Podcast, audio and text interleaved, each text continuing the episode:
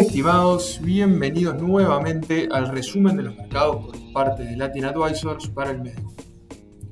Los rendimientos de los principales índices de acciones estadounidenses mostraron una desaceleración en julio previo a los reportes de ganancias del tercer trimestre, con el Russell 2000 como el más perjudicado, teniendo una caída de 3,65% en el mes.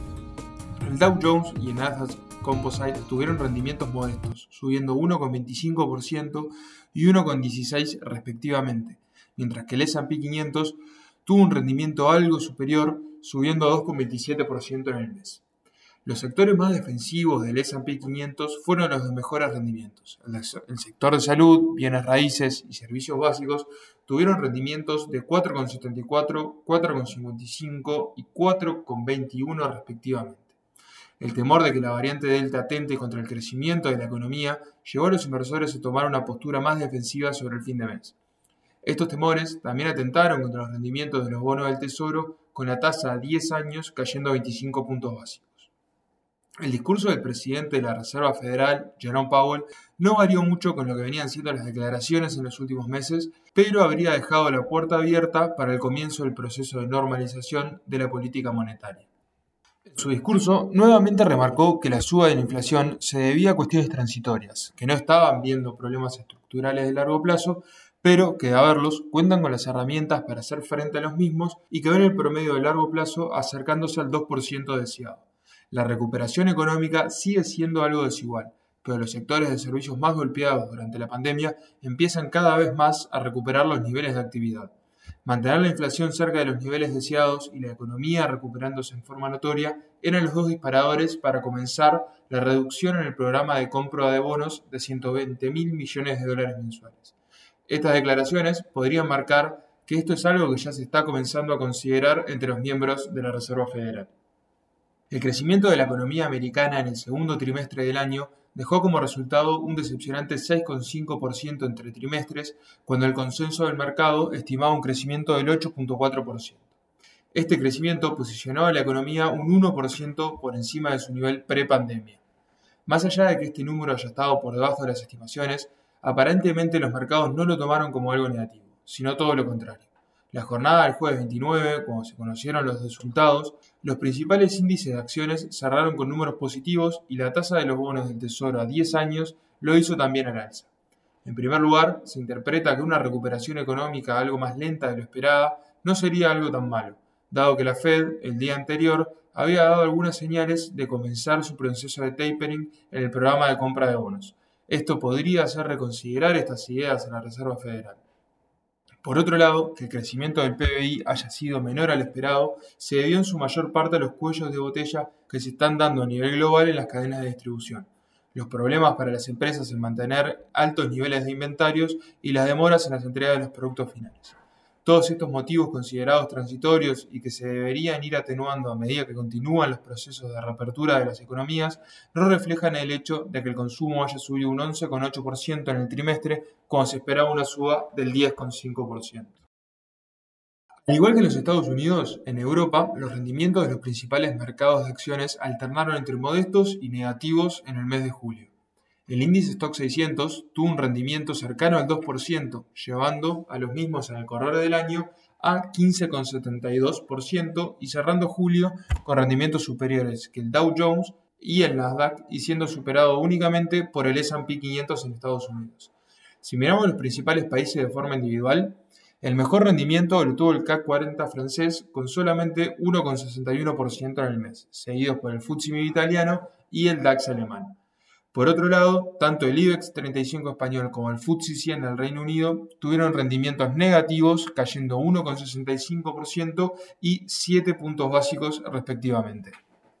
Luego de varios meses de optimismo en relación al avance del plan de vacunación en la mayoría de los países y la reapertura de las actividades para la temporada de verano, los rendimientos de las acciones de los principales países de Europa tuvieron un freno en lo que viene siendo un muy buen año para la región. La amenaza de la variante Delta, que es una realidad en el Reino Unido, siendo la predominante de los nuevos casos, trajo ciertas dudas acerca de las consecuencias que puede tener una reapertura agresiva de ciertos servicios en los países que se nutren del turismo. La vacunación avanza de forma constante en la mayoría de los países de Europa, pero a medida que se llega a un punto, a algunos países les cuesta seguir avanzando, dado el alto nivel de rechazo a las vacunas de algunos sectores de la sociedad. El ejemplo más claro de esta problemática es Francia. Francia cuenta con uno de los movimientos antivacunas más grandes de los países de Europa. Esto hace que mucha gente esté en contra de la vacunación, lo que atenta contra la efectividad de la misma. A mediados de mes, Macron decidió que a partir del 21 de julio quienes quieran asistir a eventos o lugares con más de 50 personas deberán presentar certificado de vacunación o PCR negativo. En el mes de agosto, estas restricciones se extenderán a restaurantes, cafés y centros comerciales. Los datos de crecimiento de la economía fueron mejores a los esperados, con el PBI del segundo trimestre creciendo un 2% en comparación con el trimestre anterior, cuando se esperaba un crecimiento del 1,5%.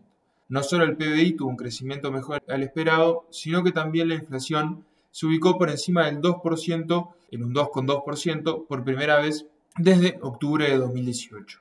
A su vez, la tasa de desempleo cayó desde el 8% al 7,7%, mostrando cómo la reapertura de distintos sectores de la actividad están ayudando a la economía a salir de la recesión marcada por la pandemia. La actividad se sigue mostrando fuerte en el corto plazo. Los datos de PMI se mantienen por encima de los 60 puntos, con las últimas mediciones preliminares para el mes de julio ubicándose en 62.6 para el manufacturero y 60.4 para el de servicios. Estos datos dan esperanza para que la recuperación mantenga el momentum luego de quedar por detrás de Estados Unidos y China, quienes ya comienzan a ver una normalización en el crecimiento de sus economías. Julio fue un mes para el olvido el mercado de acciones chino. La desaceleración en la recuperación económica, sospecha de políticas monetarias un tanto más restrictivas y el rol de la agente reguladora en algunas decisiones llevaron a que los mercados de acciones sufran durante el mes. El índice de acciones de China continental, el Shanghai Composite, tuvo un rendimiento de menos 5,40 en julio, aunque si lo comparamos con las acciones que cotizan fuera de China, vemos que los rendimientos fueron aún peores. El MSCI China tuvo una caída del 14,24%, las 8 shares que cotizan en Hong Kong 13,56% y los ADRs americanos una caída del 18%. Esto se dio a causa de que nuevamente el ente regulador apuntó a la carga contra las empresas con una alta participación de inversores extranjeros, al igual que un alto manejo de la información de datos por ser pertenecientes al sector tecnológico de Internet. A pesar de la insistencia del ente regulador, Didi decidió salir pública en los Estados Unidos en vez de hacerlo de forma local. Coincidentemente, a los pocos días, se anunció que se estaba siendo investigada por el manejo de la información de datos y ciberseguridad, lo que hizo que el precio llegue a caer casi un 50% desde su salida de la bolsa. No solamente las Big Tech con inversiones extranjeras fueron apuntadas por parte del gobierno central, ya que las empresas de educación online y tutorías recibieron noticias un tanto desagradables, ya que a las mismas se les prohibió generar ganancias, juntar capital a través de los mercados de capitales y se les limitó el periodo en el cual pueden prestar servicios, ya que no lo podrán hacer más durante fines de semana y vacaciones.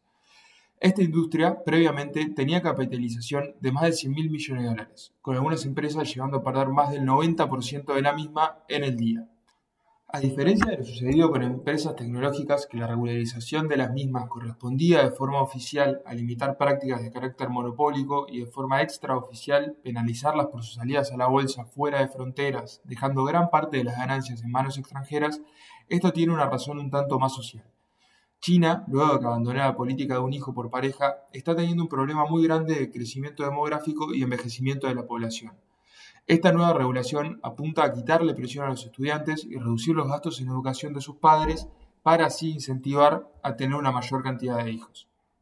En julio, los datos de PMI y PBI mostraron un crecimiento levemente menor al esperado.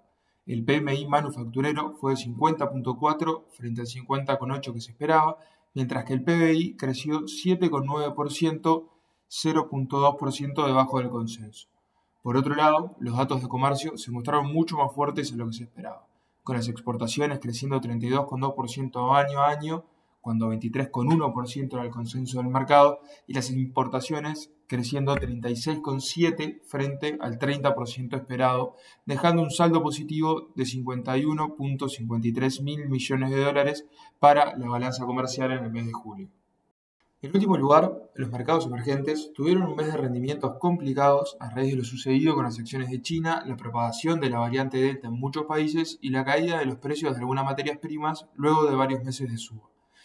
El índice MSCI Emerging Markets tuvo una caída mayor al 7% en el mes, con el componente asiático siendo el más golpeado, con una caída mayor al 7.7%, mientras que las acciones de países latinoamericanos cayeron en el entorno del 4% en el mes.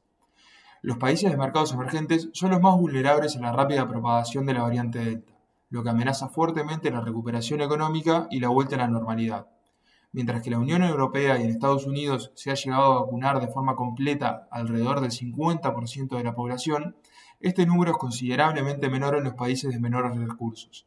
En Sudamérica, el 20% de la población se encuentra totalmente vacunada mientras que en Asia este número se reduce al 11% y en África se encuentra por debajo del 2%. Generalmente, tasas de interés más bajas en los Estados Unidos suelen ser buenas noticias para los mercados emergentes ya que traen consigo costos de financiamiento menores, lo que suele funcionar como un impulso para los mercados de acciones. Contrario a lo que suele suceder cuando las tasas de los bonos del Tesoro a 10 años tienen una caída del tamaño que tuvieron durante julio de 25 puntos básicos, las acciones de países emergentes mostraron los rendimientos mencionados anteriormente a raíz del miedo por la recuperación a nivel global. Estos temores también se vieron reflejados en los mercados de deuda, ya que los bonos de menor calidad crediticia, es decir, los que dependen en mayor medida de las condiciones económicas, tuvieron rendimientos negativos, con el índice de países emergentes cayendo 0,63% en el mes. Por otro lado, los bonos de mayor calidad crediticia, quienes están menos expuestos al riesgo de crédito, pero tienen una mayor exposición al riesgo de duración, cerraron el mes con ganancias en el torno del 0,60%. Las monedas de países emergentes también mostraron rendimientos negativos frente al dólar. El índice de MSCI Emerging Markets Currencies tuvo un rendimiento de menos 0,45% en el mes, con las monedas de Asia depreciándose 0,32% frente al dólar y las monedas de América Latina 2,67%. Las principales materias primas agrícolas también mostraron rendimientos negativos en el mes, con el índice de Bloomberg cayendo 0,98%. El maíz fue quien sufrió la caída más grande de su precio, siendo esta mayor al 24%, seguido por la madera y la soja. Por su parte, el trigo y el algodón tuvieron subas de 4,8 y 6,90% respectivamente. En cuanto a los metales, mientras que la plata tuvo un rendimiento negativo de menos 2,43% en el mes, el cobre y el oro subieron 4,33 y 2,48% respectivamente. Por último, tanto el gas natural como el petróleo cerraron el mes con subas en su precio de 20,82 y 1,62 respectivamente. Muy bien, esto fue el resumen de los mercados para el mes de julio por parte de Latin Advisors. Para más información, por favor comunicarse con su asesor financiero o visitar www.latinadvisors.com.uy. Muchas gracias.